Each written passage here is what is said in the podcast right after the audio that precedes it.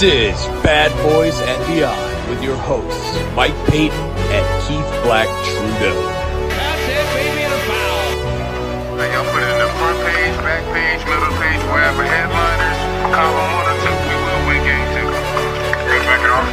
We will win game two. The game's over, and the Pistons have won the World Championship.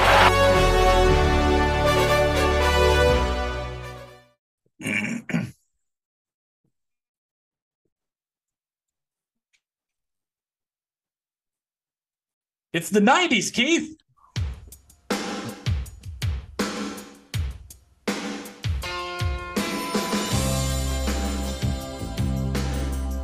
Keith, I heard you work on commission. I was in here yesterday and, and you made a big mistake. Huge, huge mistake.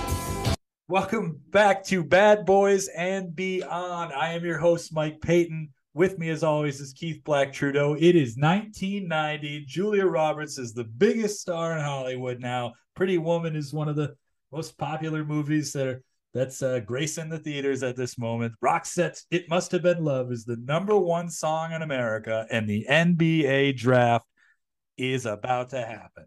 Keith, 1990. What do you remember about it, if anything?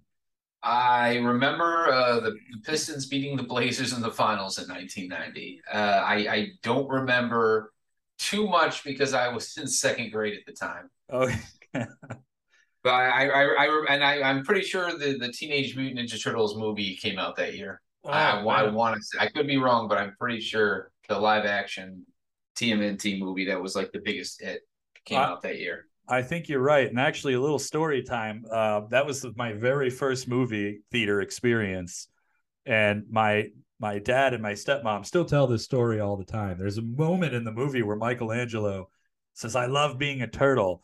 I got up and stood on the seat of the movie theater and screamed throughout the theater, "I love being a turtle!" And everyone laughed. And they tell this story like to this day. I'm 37 years old now. They still tell this story. It's a great movie. I love it. Yeah, yeah, so definitely. Uh, I actually I like the second one a lot too, and then I know the third one was almost like direct to video quality. Yeah, that's where they go back in time to uh, uh, Japan or China. Uh, some, some something along those something lines. along I, those- I, I haven't I, seen have, I, so I watched it once as a kid and, and never again, so I couldn't tell you any more than you've just told me. I own it because I bought it the Blu-ray box set and it just happened to come with it. But that thing has never seen the light of day in this home. Uh, it probably never will. Anyhow, uh, we are excited to get into the 1990 NBA draft today. We got a whole bunch of players: Gary Payton, uh, Mahmoud, um, DC, Derrick Coleman, a Detroit native. There's going to be a lot to talk about in this one. But before we get into the draft, we've got some uh, some new news coming out of Pistons land this uh, uh, well last week and then earlier this week. Let's start with this.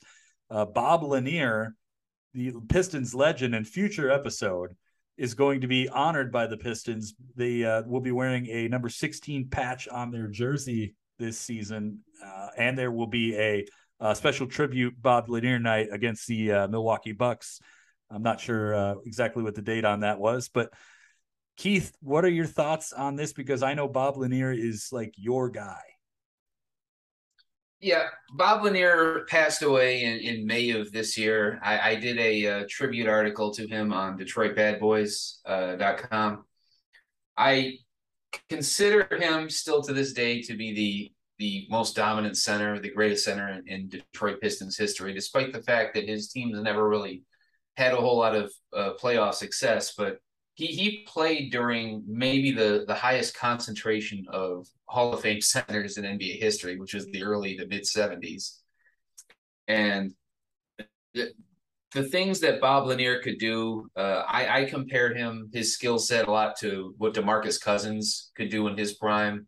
Where Lanier. if you see him, he's a very big dude, um, just about seven feet, uh, two fifty to two eighty uh, pounds, depending on uh, what year you're looking at.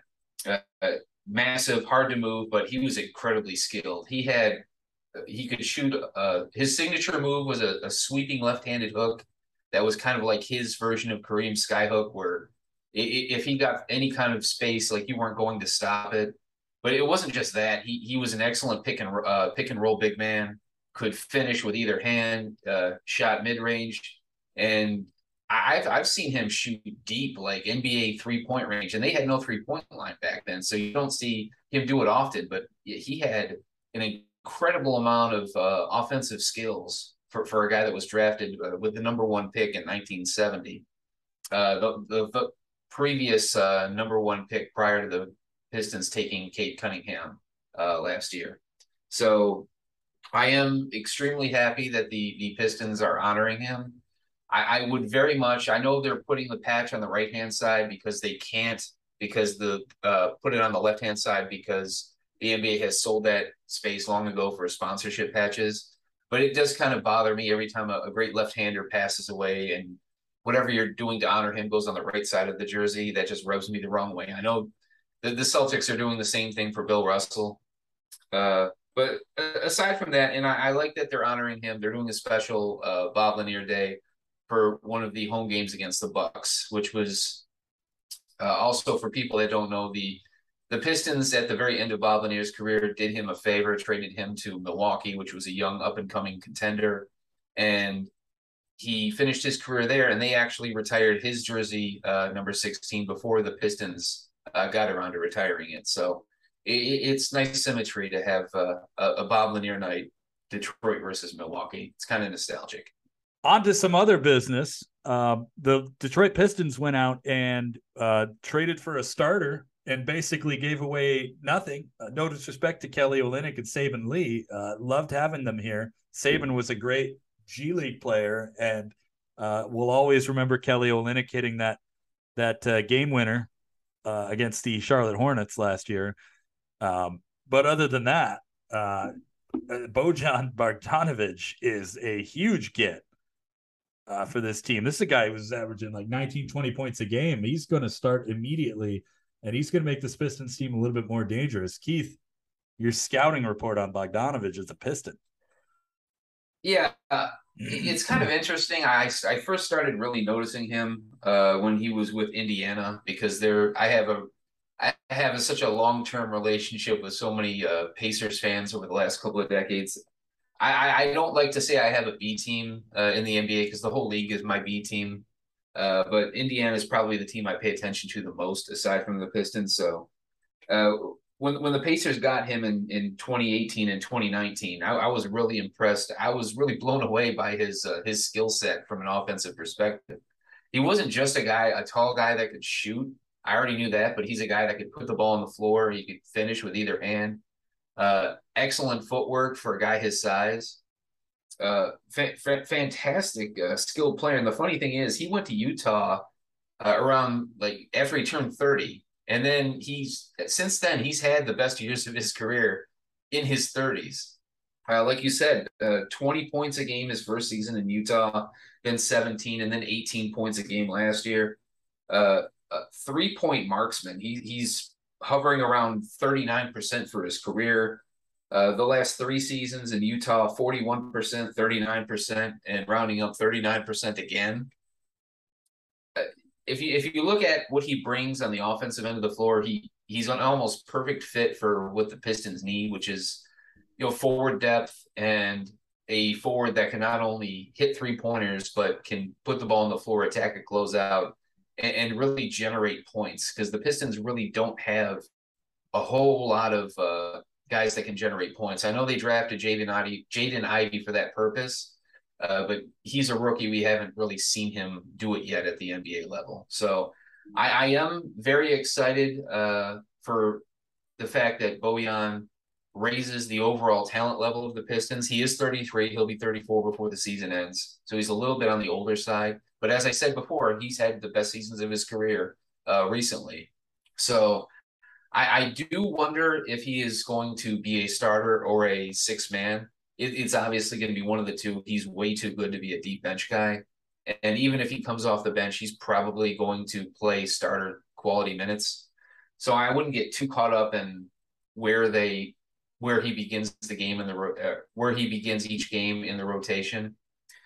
Um, yeah, I, I, I don't really want to take um, Isaiah Stewart off the floor because he's the best defender on the team by far, and I, I really don't want to take Marvin Bagley off the floor, and not because he's better than Bojan. Bojan is better overall, but because Bagley makes Cade Cunningham and everyone else better because he's he, he's not just a good lob threat; he's an elite lob threat. He is an exceptional uh, lob threat going uh, rolling to the rim, which sucks in the defense and opens the floor for everybody else.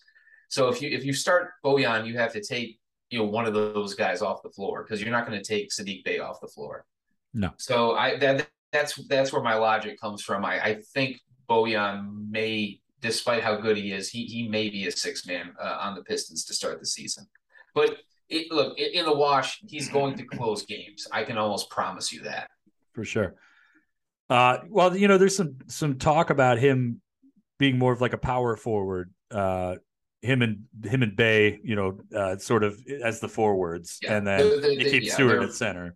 Yeah, they're they're three four types. Uh, yes, you're going. He's not a center by any stretch. He, no, no. He's a he's a small forward that can occasionally play power forward. He's not going to be a great defender at either spot. I, I think he's more comfortable in his career as as a big small forward rather than a, a regular size power forward. So, but that that still means that you know Saddiq again. We're Saddiq is going to start. He's not going to come off the bench. So right. whoever, whoever that that starting four is, is whether it be you consider to be Bagley or Stewart. Uh, I I think one of them is going to start at the four instead of Bojan.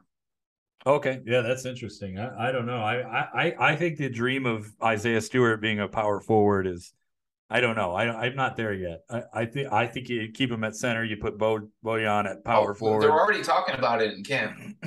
uh, they they really want to do it. Right. Well, we'll see. I mean, I, I, I mean, I guess if you do that, then what you got Bagley at center, and then well, I, will I'll put it this way. I, I think if you're starting Stewart and Bagley together, I think it's a wash which one of them you consider the quote unquote center. Okay. I, I think the whole point of having them out there together is so you have Stewart uh, playing the stretch role on offense because I think he's a better outside shooter potentially than Bagley is, and you have Bagley playing more of the center role, uh, being the big man rolling to the basket. But on defense, you're going to have Stewart uh, playing defense closer to the paint. He, he's going to be the center on defense, and then Bagley would be the, the power forward on, on defense. Okay. So it's going to be kind of like a cross matching thing, in my opinion. Yeah, I guess I guess we'll see what happens. I, I, I think it should be Stewart at center, Bojan at power forward, Bey at small, uh, and Alec Burks to start the season at at shooting guard, and then Cade obviously at point, and then later on you move Ivey in, and then maybe if things go well enough, you you can move Duren in, and uh, and punch Stewart down to power forward, and then have Bojan come off the bench, or Bojan or Stewart can alternate as, in, in, terms of who comes off the bench. I don't know. I just want to win games. That's all I care about. And uh, yeah, I'm with you. It's been long enough. Yeah, and and for a team that struggled so much in, in shooting the three pointers, they they really went out and did something about it with my uh, uh, Bogdanovic and and Alec Burks. So I'm looking forward to this season. I can't wait for it to start. But uh, but we're gonna have to wait, and you're gonna have to wait because we're getting into the 1990 NBA draft now. Uh, usually there's been something big to talk about before this draft, but uh, I think I, not really a whole lot going oh, on. Absolutely is one oh, very, oh, very, very big thing. All right, here let's hear the very, uh, very big thing. What do you got? So to welcome everyone to the '90s, uh, the NBA did an overhaul in their uh, draft selection process. Uh, they introduced uh, in the lottery the very first weighted odds percentages to determine who uh, wins each pick. And before, prior to this, in the '80s, it was equal opportunity. Everyone had an equal shot. Not not so much anymore. This is the very first year where the lottery, each team's odds in the lottery are weighted by how they performed in the regular season, where the worst teams got the best odds. And you saw both sides of it in this lottery.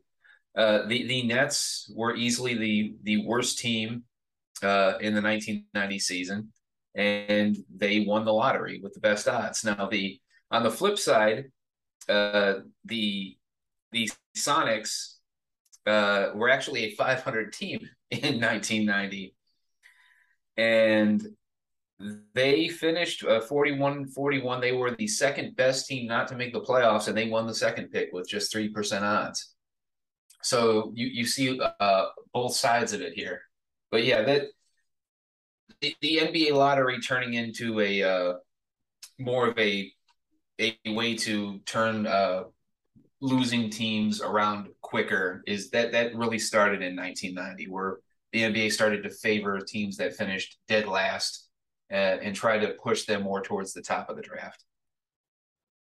Well, there you go. I mean, they just keep uh, messing with this draft lottery thing, trying to get it right, and uh, eventually we'll get to what we're doing now. But anyhow, the uh, uh, the New Jersey Nets are on the clock. Uh, this is a team that is uh, has not been good, and and we talked about it last week about well, you could always say they had Buck Williams, you could always say they had Buck Williams, but Buck Williams is long gone now, and uh, I think they did they have Petrovich at this point. Um, they will, I they believe, next. Year. Well, he's he was a mid-season trade. I'm I'm pretty sure. Okay. So they, I think they will get him towards the end at the deadline uh, of this coming upcoming season, but okay. the, he's not there yet. No, and you know it's just it's other than that it's not it's not a great roster. It's it, there's a lot of and uh, you know just let's take a look. Well, there's Mookie Blaylock, but we know that's not going to work out, and uh, well, not here at least and you know there's uh, i think the next best player on this team is uh never mind. Let's just keep moving on. It's that bad. It is so, a very sad looking roster yes. Yeah. So i'm going to immediately change the way this team plays basketball. They're going to draft kenny anderson soon but no they're not going to do that anymore because i got a much much better point guard for them. I'm talking about the NBA champion, nine time All Star, former Defensive Player of the Year, the league leader in steals in 96, the glove himself, Mr. Gary Payton to the New Jersey Nets. Uh, Your cousin. My cousin Gary. Well, he's my uncle because he's much older than me. uh, my uncle Gary or cousin Gary, we don't know. We haven't figured it out yet. There's a lot of uh, history to go through there. Uh, Walter's related to me in some way too. I don't know. Uh, anyways, um, he's going to immediately come in and change this team around, and he's going to be the the, the focal point, the centerpiece of this Nets rebuild. That uh, it, well, it maybe it's still going on to this day, uh, but eventually they're going to get it right. But I think they start getting it right with Gary Payton as their point guard. Uh, love this pick. I love Gary with the Nets. I, I think that he's the type of guy you could really build around. The Sonics did it. They've already proven that it can happen. Um, yeah, I love it. Yeah, Imagine- of, of all the redrafts that we've done and are going to do, uh, Gary Payton is probably one of the easier number one picks. Not not because he's one of the top 10, 15 greatest players of all time, but because there's just a canyon sized gap between he and everybody else in this draft. For sure uh, yeah, uh, one of one of the greatest defensive guards ever. Uh, he he evolved into an all star pretty quickly. Towards the end of his career, I think he bordered on superstar status. After they, sadly, after Shawn Kemp uh, left town, you saw Gary Payton evolve into the best version of himself, where he became a true uh, two way. I would consider himself a superstar. Yeah, the um, the the Nets would suck uh, no matter who they picked in this draft, and they are going to regardless. But uh, Gary Payton, I mean, as foundational players go, I mean, if you you pair Gary Payton with really anybody that can walk and chew gum at the same time, you, you're you're gonna have a hell of a future. So. Yeah, I, I, can't say any more about about Gary Payton. Uh, well, well deserving uh, Hall of Famer. Imagine so, a backcourt of of Gary Payton and, and Drazen Petrovic. Uh, that's fun. That is a lot of fun. Um, before before we go on to the next pick, I just want to say I wish I had this pick. I wish that I was making this pick right now because I was going to do something that is very different. But you go ahead. So the Seattle Supersonics are up next, and the, the Sonics, as I just mentioned, are already a decent team. They're they're a 500 team. Uh, they they've got a young developing player in Shawn Kemp. Uh, they they they still have some decent guards, and it, it's it's kind of ironic. The, the the Sonics actually traded uh this draft pick just a season ago to the the Warriors on draft day for for Dana Barros for the rights to Dana Barros. So this should be the Warriors pick, except that the Warriors traded it back to them during the season for Alton Lister. So, the, the, yeah, the, this really the by rights Alton should be Lister. the Warriors making making this pick, but they they fumbled the bag sadly. So the the Sonics, and I know we have this young developing big man in in Shawn Kemp, and the the problem here is Sonics. Even though the Sonics are are still a good team, they are not a great team. I can't uh, take the best. Uh, I I can't draft for a fit here because they're not that close to a championship. So there there's really only one pick here that I can make and justify, and that is Derrick Coleman out of Syracuse. And originally, this, if, if you flash back to 1990, this was considered the Derrick Coleman draft because he was seen as um, one of the next great power forwards in the league. And if you if you look at what he could do, man, it, it is a the man was an all star, and almost everybody universally will say that he underachieved uh, because he was he was one of the very first uh, oversized power forwards that could do everything. Uh, he he could handle the ball like a guard. He could shoot three pointers, uh, explosive under the rim. He could post up. There, there was just nothing. Like, if you compare he and Karl Malone, I like to say Derrick Coleman had more skills than Karl Malone did. It's just that Karl Malone was was more of a uh, workout warrior. He was more focused on his career, and Derrick Coleman uh, really you saw his ascension peak in 94 when he made his first all-star game and from that point on once he once he got that big payday he just kind of teetered off and his, career kind of uh, ended from there almost and but look i figure derrick coleman and shawn kemp i, I don't know if they're going to be able to coexist because i don't think either of them is really a center but just from a pure talent standpoint if Derrick Coleman doesn't work out in Seattle, I know I can move him uh, early for and, and get a boatload of draft picks or another great young prospect. So I, I'm pretty content with this pick. Yeah, that's uh yeah, that's not what I was gonna do. Um I it figured may- not. it might might be crazy that I I was gonna go more fit and um but no, that's yeah, so that's interesting.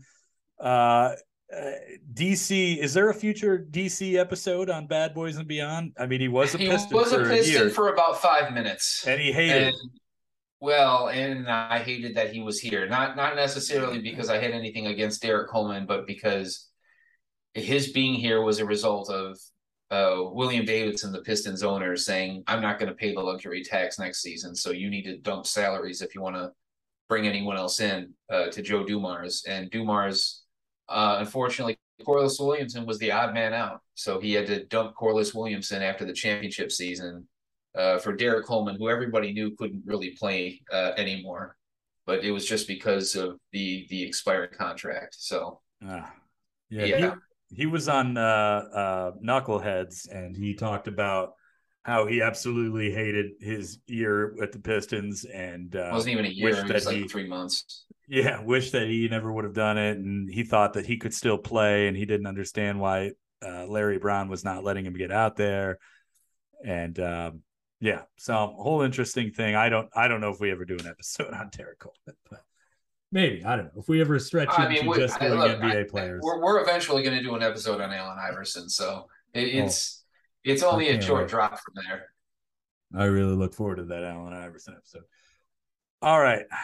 Um, so the Nuggets are up, and you kind of put me in a position where it's just like I might as well just stick. And because originally what I wanted to do was take, I was going to take Mahmoud Abdul Rauf with the Sonics pick because I thought he would have been a, a great fit there. I think him and Shawn Kemp could have could have been good together. And uh, but but but it but that's not alas that's not what's happening He, And I- Dana Barros would have been interesting.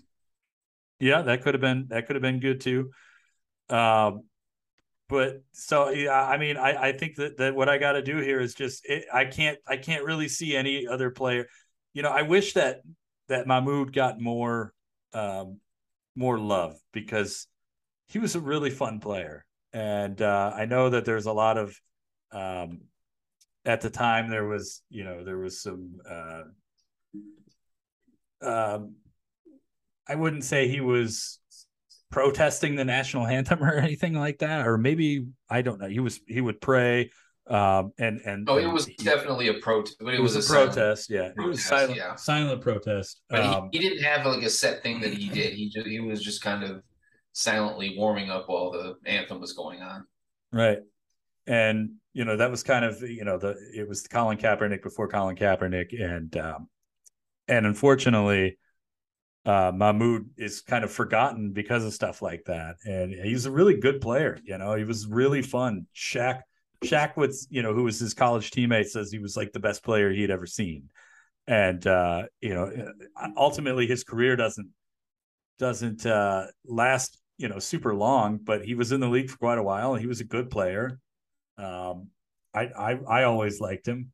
Um so yeah i just wish that he would have he would have had uh more love but it just it just didn't work out that way. But the nuggets are still going to take him. I think he's still going to have a, good six years there he's going to still win that most improved player award in uh, 93 and um, you know maybe more i don't know i felt like him and the sonics would have been a bigger bigger thing but but Mahmoud to but stays with the Nuggets. That's what I'm going with. Yep. So so funny thing, the uh this pick was originally uh Miami's as of the 1990 lottery. And they they they made a very weird trade down that does from a value standpoint just looks ridiculous.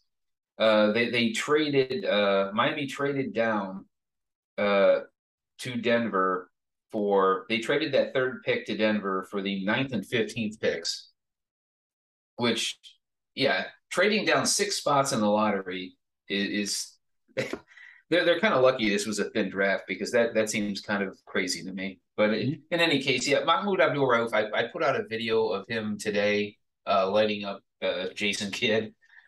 Uh, just one of the more entertaining shooters of the 90s. Uh, just I, he famously put 50, 50 points on John Stockton. Uh, once once he got going, once he got hot, he he he very much resembled Steph Curry in the way that he could take over a game with his his remorseless outside shooting. I know a lot of people compare him uh, to Steph in retrospect. Uh, I think that's an insult to Steph because Steph isn't an all-time great because he's an all-time great shooter. He's an all-time great because he's an all-time great basketball player. He he's more than just a guy that can shoot from anywhere. Uh, he he has a lot of skills. Mahmoud was very much an all time one of the one of the all time great shooters of his generation. Uh, couldn't defend a lick. Not a very good point guard. Excellent ball handler, but just didn't have those those types of skills. And you saw that the few times Denver made the playoffs. Uh, if, if you notice, um, he was on that team that upset Seattle in that famous eight one upset in, in 1994. Yep. Uh, you you barely notice Mahmoud is on the team because after they went down down 0-2, uh, he was essentially played off the floor because the Sonics kept targeting him defensively, and there was really no one out there he could guard. Uh, but but all that said, it, it is very true that he was blackballed from the league for political reasons, uh, essentially. I, I don't think that the league that he was ever really an all star type talent or was destined to be a Hall of Famer, but he was he deserved to play a lot longer than he did, and it's good that he's getting recognition here. So the Orlando Magic, uh, heading into their second season with their fourth pick, and we've already got Nick Anderson, so that's that's one foundational piece, if you can call it that. Uh, but we we really have nothing else going for us. So I am going to go a little out of the box here. I'm going to select uh, one Toni Kukoc out of Yugoslavia, for uh, soon to be known as Croatia. And I, I know Toni Kukoc is not going to come over to the NBA for a little while. I think maybe with a, with a team that is more in desperate need of him, uh, like Orlando, maybe comes over a year or two sooner. I don't really care at this point because I'm an expansion team. I'm thinking long term.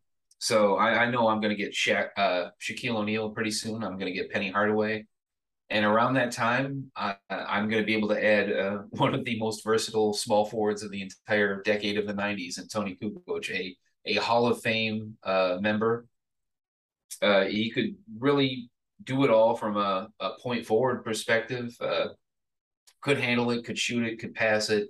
Was never really a star, but he he would fit in anywhere, and he makes, uh, as you saw with the '96 Bulls, if he's on your team, he makes he raises your ceiling, he makes you better. So the, the fact that in those Magic teams really didn't have a whole lot of depth out of their starting five. So to have Toni Kukoc maybe come off the bench uh, for the 95 Magic behind Horace Grant, I think that that may be enough to turn that series around in the finals in 95. So I'm actually very happy. I've talked myself into loving this pick. I liked it to begin with. Now I loved it. Well, you know, I I wish I could show you my my uh my board here because that's exactly how I had it too. I thought Toni Kukoc would have been perfect for that Magic team um, in the pre-Shaq days. Uh, well, you know, obviously he doesn't show up, but in our dream world, he's there immediately.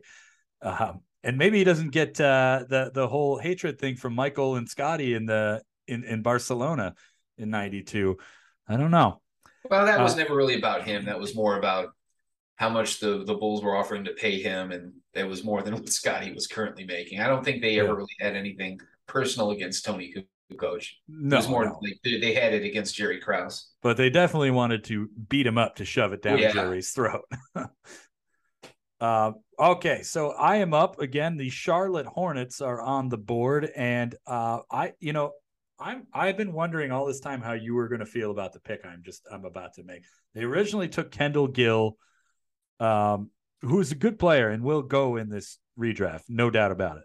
Uh, but I'm not going to pick him here because I, I feel like the uh, the Hornets are are fine in that guard area. They've got Muggsy, they've got Rex Chapman, they've got Del Curry.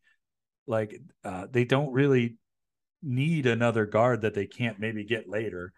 Um, so I'm I, I I they could use some help in the small forward area right now. Kelly Tripucka's there, and I don't know how much longer Kelly is going to be uh, playing for the Hornets. Let me look that up real quick because I don't think it's yeah, like he's, he's oh no no he's one he's more year. Yeah, this is his farewell. Yeah. This upcoming season is his farewell season from the NBA. Yeah. He doesn't retire, but it, it's kind of clear that he's no longer going to be that guy in the NBA anymore. So he he plays in Europe and then he retires after this season. Right. Uh, so I am going to pick a player who I know uh, can uh, he can go out and he can he can do some things even coming off the bench um, if he can stay healthy if he could just stay healthy. And in our world, I think that he can. Uh, I'm going to go ahead and with the uh, fifth pick in the draft, I'm going to take Cedric Ceballos to go play for the Charlotte Hornets. Uh, love Cedric's game. He was kind of the he like held that Lakers team together in those pre Shaq era, era. You know him and uh, Eddie Jones and Nick Van Exel. Um, I, I I liked that team together. Uh, he also was, you know, part of that Phoenix Suns uh, NBA, you know, uh, finals run. Um, you know, he, he yeah. later, later a, lot of a lot of people say, uh, uh, people forget in that '93 finals team, which he started for. Uh, Cedric Ceballos got injured at the end of the conference finals, and he he missed the finals. That's why you see Richard Dumas starting every game. So a lot of people say that his injury kind of gave the Bulls a better chance of beating the Suns, who I, I think a lot of people agree. And from a depth standpoint, they were the better team uh, with with healthy rosters, or at least they had more more weapons. It's hard to say you're better than prime Michael Jordan. I'm sorry. Go on. Well, I was just going to say, uh, and he's a former Piston. 13 yeah. whole games with the Detroit Pistons in 2001. Um, there probably won't be a Cedric Ceballos Pistons episode. He, he did he did speak very highly though of the Pistons on because the Pistons did him. They originally acquired him with the idea of raising his value and moving him, just like yeah, you would in a, in a rebuilding season. We see this now with the recent years with Troy Weaver.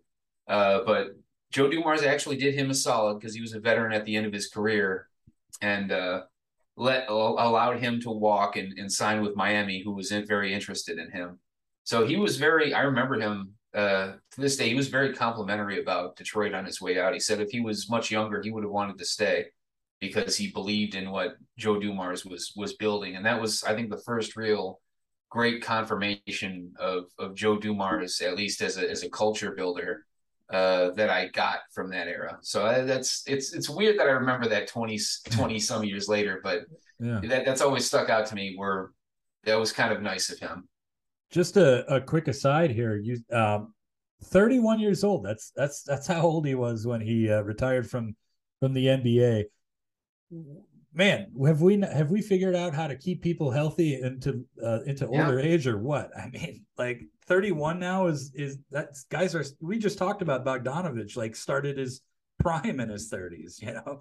Yeah. It's uh that's that's weird. It's um And a lot of people are going to credit that to load management. I don't. I think we've we've gotten a lot better from a uh, conditioning and strengthening standpoint. Because if you if you if you look at back in that day, like John Stockton and Karl Malone missed like a combined five games in twenty years. Like they they, they played well into their forties, and the reason for that is because they were two of the most in shape guys in the league year after year. It was just I. It, it's not really rocket science. If you keep your body in better shape, you you have a better chance of, of lasting longer at the highest level in the NBA. But I, I think players are paying more attention to that now than maybe they were in the '90s.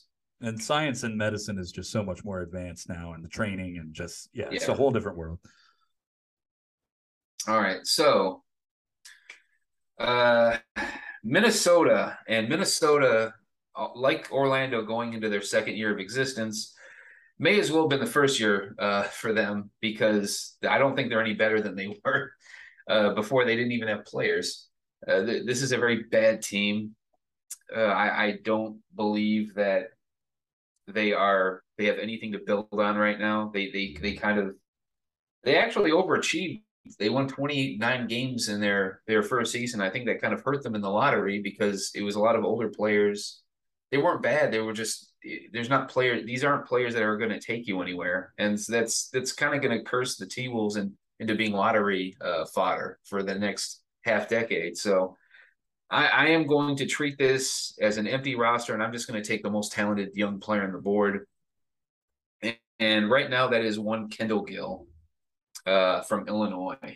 And, and Kendall Gill, again, not really an all-star type talent, but he he was a friend on the fringe of being an all-star. If he were just a if he were just a little bit better outside shooter, I, I think he could have been in that con- all-star conversation every year because he is one hell of a defender. Uh, set the league record with 12 steals in a game. Uh, very athletic, uh, NBA Jam guy, one one of the OGs. Uh, one of the more fun guys to watch uh, in the open floor, and again, uh, a big uh, big guard, physical guard, pickpocket. Uh, I, he never really found a home. Uh, famously in his career, starts out in he, he starts out with Charlotte. Uh, not really happy there because he's not getting the touches that he wants, and he moves on to Seattle. And Seattle, they're great with him, but he's not a good enough uh, floor spacer, so they move him, and he goes back to Charlotte, and then he goes to New Jersey, and it, he just kind of ping pongs from place to place. He's productive, but uh, no one ever values him as uh, the guy. And maybe with Minnesota, maybe that changes because there's really no one for him here. Uh, he he he can kind of de- develop into being that go-to guy that he always wanted to be. So th- th- this is one that I'd be interested in seeing play out. Uh love Kendall Gill. Uh, that 97 net season was uh I really thought that he was going to take off. And uh he's averaging 21 points a game. I really thought he he was going to be like this was the start of Kendall Gill as an all-star. Um but it didn't really happen like that. But that's okay. Kendall Gill still a great player. I love that pick. Um, I had him going a little bit later, but I think that Timberwolves. I I I I had something else for the Timberwolves, but you made me rethink that altogether. So you're right and I'm wrong. Um, I commend you, sir. Uh, so the Sacramento Kings are up, and they are looking for something. Got to do something to make this team better. And I have an idea for them on how they could do that. And it's a guy that is very beloved in Detroit, one of my favorite Detroit Pistons growing up. I'm going to go ahead and send Terry Mills to the Sacramento Kings. Um, as we discussed on the, our Terry Mills episode in our archives, go take a listen after you listen to this one. Uh, Terry has kind of a, a rough start in Denver and winds up uh, going, you know, playing overseas for a minute, and uh, before he winds up in the league with the uh, New Jersey Nets. But in our world, Terry Mills comes right to the Kings, and he plays a big part because there's nothing on this Kings team that would stop him from doing that. There is nobody on this Kings team that he couldn't immediately start over. And he would almost be like the top dog day one. I mean, and, and, and, this is a Kings team with the number one pick from last year who plays center on their roster. But I agree with you. Yeah. uh, yeah, Ralph. Ralph's, uh, wait, who's their number one pick last year? Pervis Ellison. Oh, Pervis Ellison. Okay, why am I not seeing him on on their roster? Or maybe they traded him just before this draft. I, mean, I know they do trade him. Yep, they do move him. Yeah. I can't, can't remember who it was before or after this draft, but they do trade him this offseason. Okay. I thought it was after this draft. Well, now that Pervis is gone, Terry Mills. It, wow, they already gave up on Pervis that fast. How about that? Uh, now that Pervis is gone, Terry Mills is their guy, and uh, and he starts jacking up threes in Sacramento. And I don't know, they're still going to be a bad t- basketball team. They're still going to need to do things to to make you know get put guys around Terry. But I think uh you know I think things go better for Terry in Sacramento. Hopefully, he still winds up in Detroit. Well, yeah, I mean, he might because Terry Mills, uh, as we went over in his episode, was not very good his first couple of seasons. Uh, struggled a lot, uh, not really in good shape. Kind of had to play his way into the into the NBA uh, from where he was drafted. I developed a, a lethal post game, which he always had, but he developed as a as a lethal three point shooter towards the end of his career. Uh, one of my favorite one of my favorite Piston role players of all time. Uh, one of the best clutch shooters I think the Pistons have ever had. I, he, he look, he is not going to change. He, he's not a guy that's going to raise your uh, raise your floor because he's just not a high volume uh, point producer. But he is a guy that'll raise your ceiling because he will make everyone else better for the floor spacing that he provides as as an elite three point shooting big. So hopefully the Kings will suffer through his uh, his growing pains, unlike the Nets, and you know, they'll they'll get some real value out of him after they can pair him with Mitch Richmond in a year. All right, so the the LA Clippers are up next, and the LA Clippers look look we're we're finally getting into teams that actually have something going here because this has been kind of depressing for these first seven teams. Just oh, this team has nothing. This team has nothing. This team's got no future. The, the Clippers, believe it or not, are the first team here with a future. They've got they're they're about to get uh well no they've got Ron Harper uh via trade. Uh they've got Danny Manning, their number one pick from 1988. Uh they've got Charles Smith, uh athletic uh forward. So they they've got some pieces. Uh to me, I think what what would help that core the most because I, I think the talent level of the next three guys on my board are pretty pretty close to even. So what what is going to make guys inside players like Danny Manning and Ron Harper better? And to me, the answer is obvious. I want uh, volume perimeter shooting, and there is only one answer for that question. That is Dennis Scott out of Georgia Tech. And Dennis Scott, people remember him. Uh, well, most people know, remember him now for being an NBA TV uh, mainstay, but 20, uh, 25 years ago, he was that three point shooting specialist on those uh, Shaq and Penny Orlando Magic teams where he would just bomb away, uh, just camp behind that three point line. And anytime there was a double team, you know, he would launch one. Uh, very high volume, very high percentage uh, shooter. But prior to that, he was actually a good um, volume scorer. Uh, before that, he, he averaged close to 20 points a game uh, prior to uh, Shaq and Penny coming along. So he, he could score without just he wasn't just a shooter, and I, I think his scoring versatility complements uh, this Clippers team extremely well because they have a lot of athletes. They have a lot of guys that want to get to the rim, and yeah, I, I think Dennis Scott is going to be the beneficiary of a, of a lot of those uh, kickouts. So I'm I'm actually I, I love the fit here. Yeah, I do too. And I was sitting here uh, as the Miami Heat war room. We are throwing things against the wall right now because we wanted Dennis Scott on this team. That's who I had on my board. I thought, man, that would be a good uh, a good player to go along with Glenn Rice, and uh, yeah, alas, here we are. Uh, I've got to find somebody else to go with.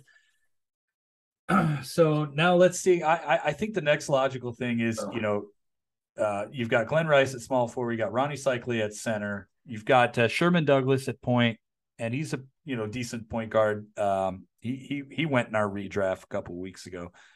Uh, I think that I I think you know I'm not going to take Willie Burton. Okay, we know that already.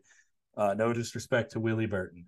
I think the best thing that I can do is take a guy who was a foundational, well, not foundational, but a guy who was a, a, solid role player on a, a perennial playoff team. Um, a guy who can can can get you rebounds, who can bang down low, can can get you some points as well. Um, I'm going to go with Antonio Davis uh, to go with Glenn Rice and Ronnie Seikaly. I, I, think that's a fun little mixture there.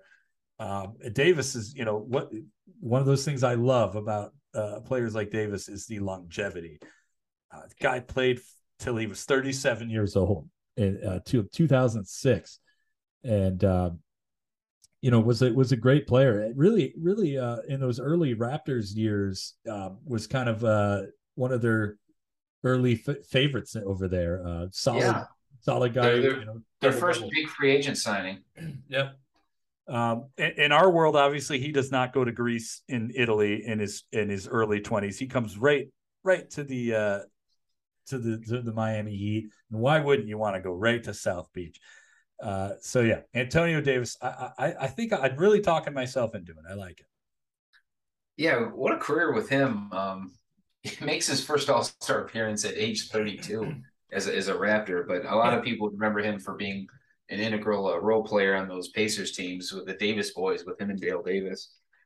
I think the more interesting thing, though, is the the path this pick takes uh, to get to Miami, because this, again, as of the lottery, this pick originally uh, went to Dallas. This was Dallas's pick. And then a couple days after the lottery, the Dallas flips this ninth pick to uh, Denver for a 30 year old uh, Fat Lever who immediately gets hurt four games into the next season and they never really get any value out of that. And then uh, Denver packages a couple days later packages this pick with the 15th pick to move up to three. So this pick has actually gone through three different uh, owners in the last week. Uh, so uh, up at number 10, we have the Atlanta Hawks. And the, and the Hawks are kind of stuck in limbo you you've got Dominique Wilkins. You you're about to let go of Moses Malone, who really wasn't working out great for you anyway. And you you you have Dominique, so he, you're never going to be bad enough to bottom out. Uh, but you, Dominique and Kevin Willis are are not going to really get you past the first round of the playoffs. So I, I don't see anyone else that's really going to raise the ceiling for me.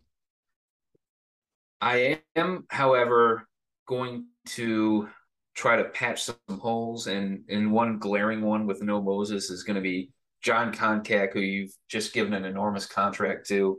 He's never going to be worth it. I I am going to maybe reach down a little bit on my board here, and I'm going to take a center. Uh, I'm going to take one Elden Campbell out of Clemson, believe it or not. And Elden Campbell never really a star type player, but always a very good role player. I think he got a bad rap in his career because of his his demeanor was very stoic and very unfairly. I think he got a uh, he got this label of being lazy, but I, I don't see that at all. I thought he was a very intelligent player. I thought he was a very effective player when he was in a game. It was just you didn't. He, he was a seven foot, two hundred and eighty pound human being. You didn't see him diving on the floor for loose balls. It just wasn't something that he was going to do. And he wasn't terribly athletic, but he was incredibly smart. He was one of the very, very few players in the league that could credibly guard Shaq uh, without getting embarrassed. And I, I do think that if he's not better, if he's if he's not Atlanta's starting center in in year one, I think he's definitely their starting center in year two. So I, I am actually very happy with this pick. Also, as a Pistons fan, I all we all hold a special place in our hearts for Elden Campbell because even though he was a deep bench guy on those 2000s Piston teams, uh, he he he came in super valuable in the playoffs, especially against uh, Shaq in the finals. Yep, loved Elden Campbell. Absolutely loved that guy when he got to Detroit. Um, really brought that veteran presence, and uh, yeah, helped us win that title. So good times. Uh, the Golden State Warriors are up, and you know I, I, I love doing the redrafts. I, I, I, I always feel like I'm cheating a little bit when I just stick with the, you, who the. You definitely should is. stick here but I have to do it. You're right. Yeah. I mean, like I'm just going to go with Tyrone Hill because he he's the best player left on the board for this team. Uh, we we saw that he was actually, you know, uh, he was a decent player with with the Warriors. He was much much better in Cleveland. Yeah. He even made an All Star team He in '95. Yeah, a guy averaging 13 points a game made an All Star team in 1995. Man, wow, Michael Jordan's not here. What's going on? Um, but yeah, it's uh, you know, it, it's the best player left on the board. Another guy at longevity. I love that. Plays till he's 30. He's 35. That 2004 uh, team. If he would have just played one more year with the Miami Heat, he probably would have, uh, or two more years with the Miami Heat, he would have won a championship. But uh, never mind. Here we are. Uh, so Tyrone Hill, I'm just gonna stick. Uh, let's move on to the next one. Sorry, guys. I wanted to be. Well, there, there is there is one thing I'd like to add for Tyrone Hill because uh, his his career and almost his life nearly ends in uh, tragedy. He gets once he gets moved to Cleveland, he gets uh, severely injured in a car accident uh, just before the season opener in 1995, 1995. Uh, this is just after he made the All Star team the season before, and he rehabs and he recovers from it, and he goes on to play another you know, seven, eight years in the NBA, which is I thought was pretty cool. That is cool. Yeah. So the the Houston Rockets and really the Houston Rockets with with one of the greatest players of all time in his prime, Hakeem Olajuwon. Uh, they really shouldn't be drafting this early, but they are because they're in some turmoil because they they've completely failed to to rebuild around him following the breakup of the 86 finals team and they're not happy uh Hakeem is definitely not happy so they are really kind of not maybe not in panic mode because he's not a free agent anytime soon, but they're definitely trying to get this fi- uh, thing fixed uh, quickly. And I, I think one slight problem is they don't really have enough guard play. Now I know they're going to go and get Kenny Smith, and he's going to help tremendously. I'm going to undercut that just a little bit. I I am going to select uh, Dee Brown and Dee Brown, a lot of people would remember him as being that uh, rookie in the Boston Celtics, number seven, the little guy that won the slam dunk contest uh, this this upcoming season, this 1991 season. He does that arm bar where he, it's like he's putting his arm in front of his eyes so Yeah. he can't see and doing a little tomahawk. It, it looks a lot cooler, maybe, uh, than the difficulty would suggest. But yeah, I, I think the Rockets' uh, real problem right now is is their guard play. Other than Vernon Maxwell, I don't really see anyone uh, that can create right now. And even Max really created for himself, not necessarily for others. So I, I think Dee Brown, j- just for the energy, from an energy standpoint, for his his motor, for his ability, his athleticism, his ability to be a pest on defense. Uh, I think the Rockets will get into the playoffs this season anyway, but I, I think he will I think he will help them going forward as they're trying to build that championship team. Okay, yeah, I, I like that. Um, that's a, that's a good one. Um, I, I forgot to mention that Cedric Ceballos also won the uh, dunk contest uh, in his career. He uh, did the whole blindfold thing, and then later admitted that he cheated, and he could see through the blindfold. Blindfold. Um, so, in case anybody didn't know that, he cheated. Uh, all right, so the Clippers are up again. Uh, they took um, D3 earlier or 3D. I don't know why I keep doing that. I keep th- not D3, the Mighty Ducks. It's 3D. Uh, they took Dennis Scott earlier, and you know this this Clippers team's kind of coming together here. Danny Manning, uh, Dennis Scott, Rod Har- Ron Harper, um, there's a fun little Charles Smith, Olden Polynice. There's a fun team here. Uh, Ken Norman as well. I, I think I'm going to add one more little piece to this, and I'm going to go with a guy who uh, probably is not on anyone's radar in this whole draft. I'm going to go with, uh, well, okay, in the real draft, he was definitely on everyone's radar. He went with the seventh pick originally. Um, I'm going to go with Lionel Simmons. The L train. Yep. Uh, guy had a really, really good start to his career with Sacramento. Unfortunately, you know, injuries kind of uh, took over late in his career, and, and he wound up being out of the NBA by by '97. But um, in our world, hopefully, he stays healthy, and uh, he really helps this Clippers team. I like I like the L train. I like Lionel Simmons, good player. Um, just wish he would have stayed healthy. Yeah, yeah, it was one of those. I, I, I think I don't know if it was any one big injury that kind of did him in.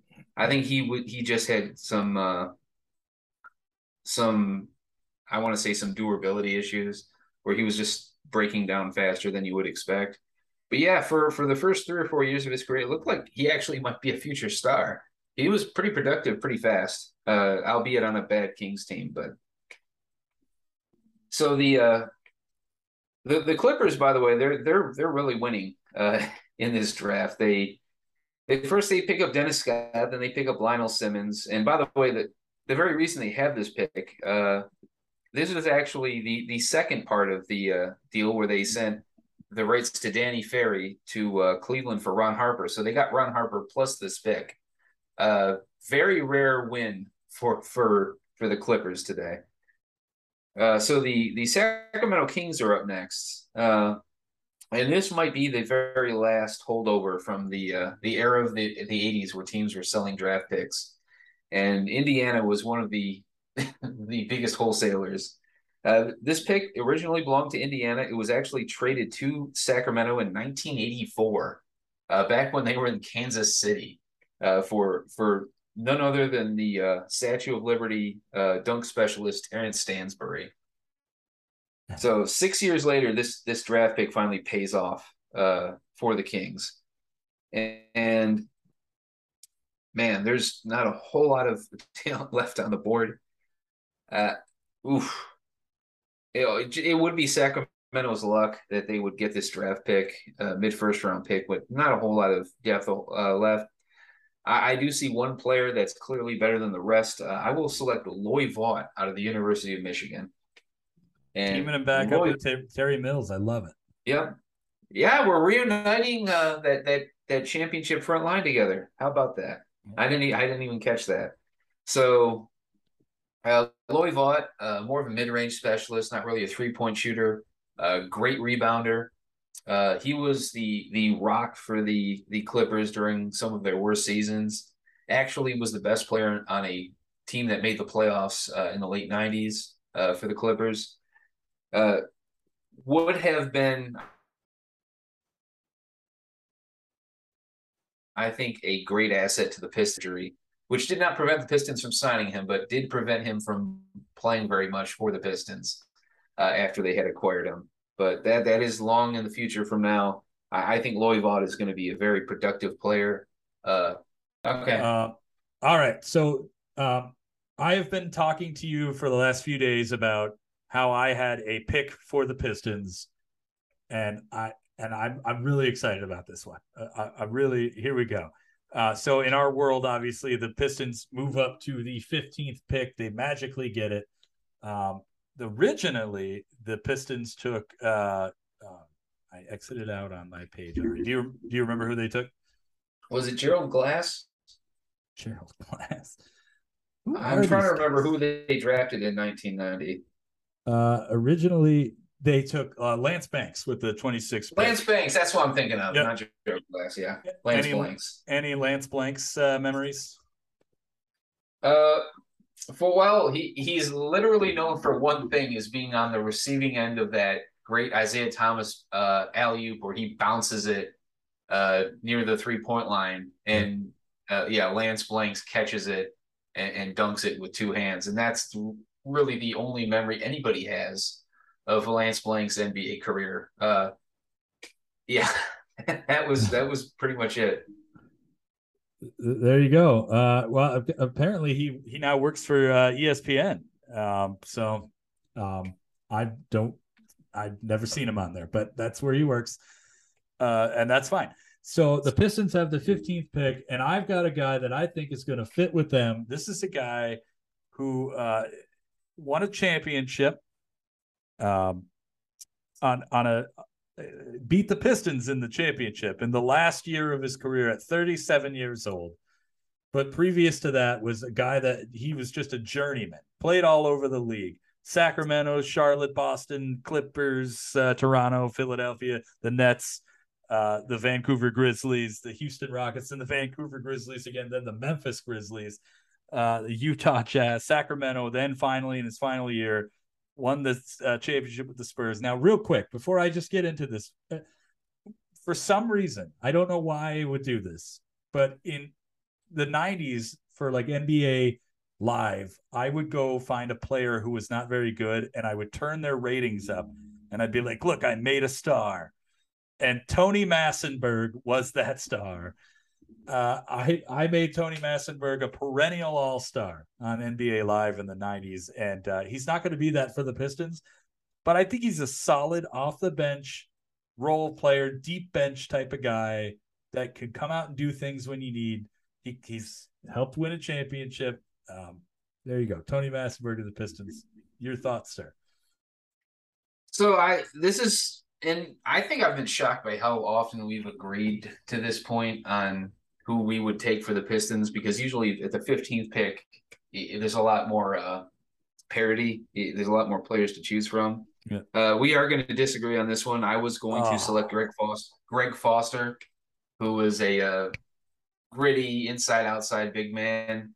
And I, but look, I, t- Tony Massenburg is really about the same talent level as Greg Foster. I think Greg Foster might have been a bit might have been a little bit better, but I I, I certainly don't I'm not going to deny you. I'm not going to say that uh, Tony it is a bad pick here because he isn't. Um, I, I think Greg Foster fits a little bit better with the Pistons roster because again, without Rick Mahorn, they're missing uh, some big man depth, and Massenburg more of a I think a three four type. Uh, Foster is more of a four or five type, but you know e- either way, I, I I don't hate this pick. Uh, Massenburg yeah, journeyman. A lot of people forgot about him. Uh, Grant Hill, one of his best dunks of all time, was you know snatching his soul on Isiah Thomas's jersey retirement night. Uh, wound up on some bad teams, and like you said, uh, at the very tail end of his career, he goes ring chasing and succeeds with the with the Spurs, and does play a few playoff minutes, not a whole lot, but he does get in there. Uh, I think for nine games. All right, and that's the uh, 1990 NBA draft. Before we fin- completely finish up, give me 30 seconds on Marcus Liberty. I couldn't give you three. Okay. I, I am I, I am familiar with Marcus Liberty. I just I couldn't break down his game other than being just a an average NBA guard that had a you know so-so career. But but before that, he was like considered to be like one of the greatest Illinois basketball players of all time in high school. Like everybody thought this guy was going to be like the number one pick someday, and it just didn't happen. But you know, sometimes that just doesn't happen. But he's considered well, a, kind of a street ball legend a little bit. Yeah, but uh, then then he goes to Illinois with those with that stacked Illinois team with Kendall Gill and Nick Anderson, and um, who am I forgetting? Uh, we just talked about him last week. Yeah, we, we we did just talked about him too. But it he was like the fourth or fifth best player in that that Illinois team. Yeah. So yeah, and it, he goes to Illinois, and the shine kind of comes off him a little bit. So I, I mean, like I said, I remember Marcus Liberty, but I, I as far as being an NBA player, it, was kind of uh, uh, kind of clear after he left Illinois that maybe he wasn't, you know, a blue chip prospect. He was an NBA player, just not someone to get excited over.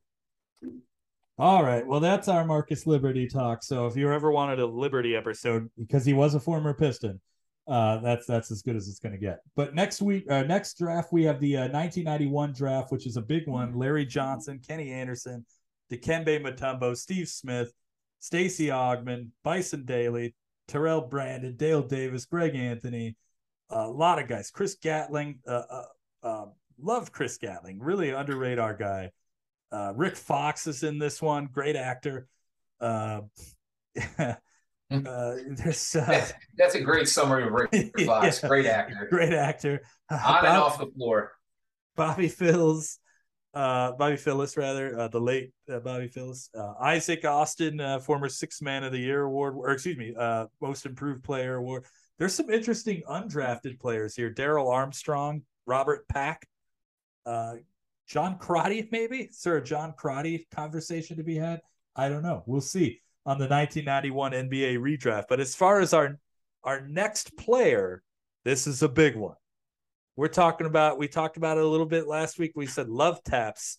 Who like to give love taps more than Mr. Rick Mahorn? Uh, I cannot wait to talk about Rick Mahorn. There's so much to talk about here. This guy he comes to Detroit, becomes a big part of this uh the culture here. Then you know they lose him in this expansion draft, and uh, there's all that story to tell, and how he never actually plays for Minnesota, and then this weird comeback in the Teal era, where you know it's like is he's still playing really? Uh, the- I look forward to talking about Rick Mahorn next week. Um, any any give him a tiny little tiny little preview, Keith. What what might they expect to see? Yeah, Rick Rick Mahorn. Uh, I can't call him the original bad boy because that honor goes to to Bill Laimbeer, but he was he was most definitely the main enforcer of the bad boys. He, he that that was the uh, the big brother where if anyone messed with Isiah or or Dennis or Joe or it, look, they could take care of themselves, but they they didn't have to. It it was it was like the having a goon in hockey. It was Rick Mahorn was the guy, and he he could play a little bit too. I, I don't want to say he was just there to beat people up, Right. but yeah, he he was that Charles Oakley uh, type that that would come in and set things straight if if you cross the line.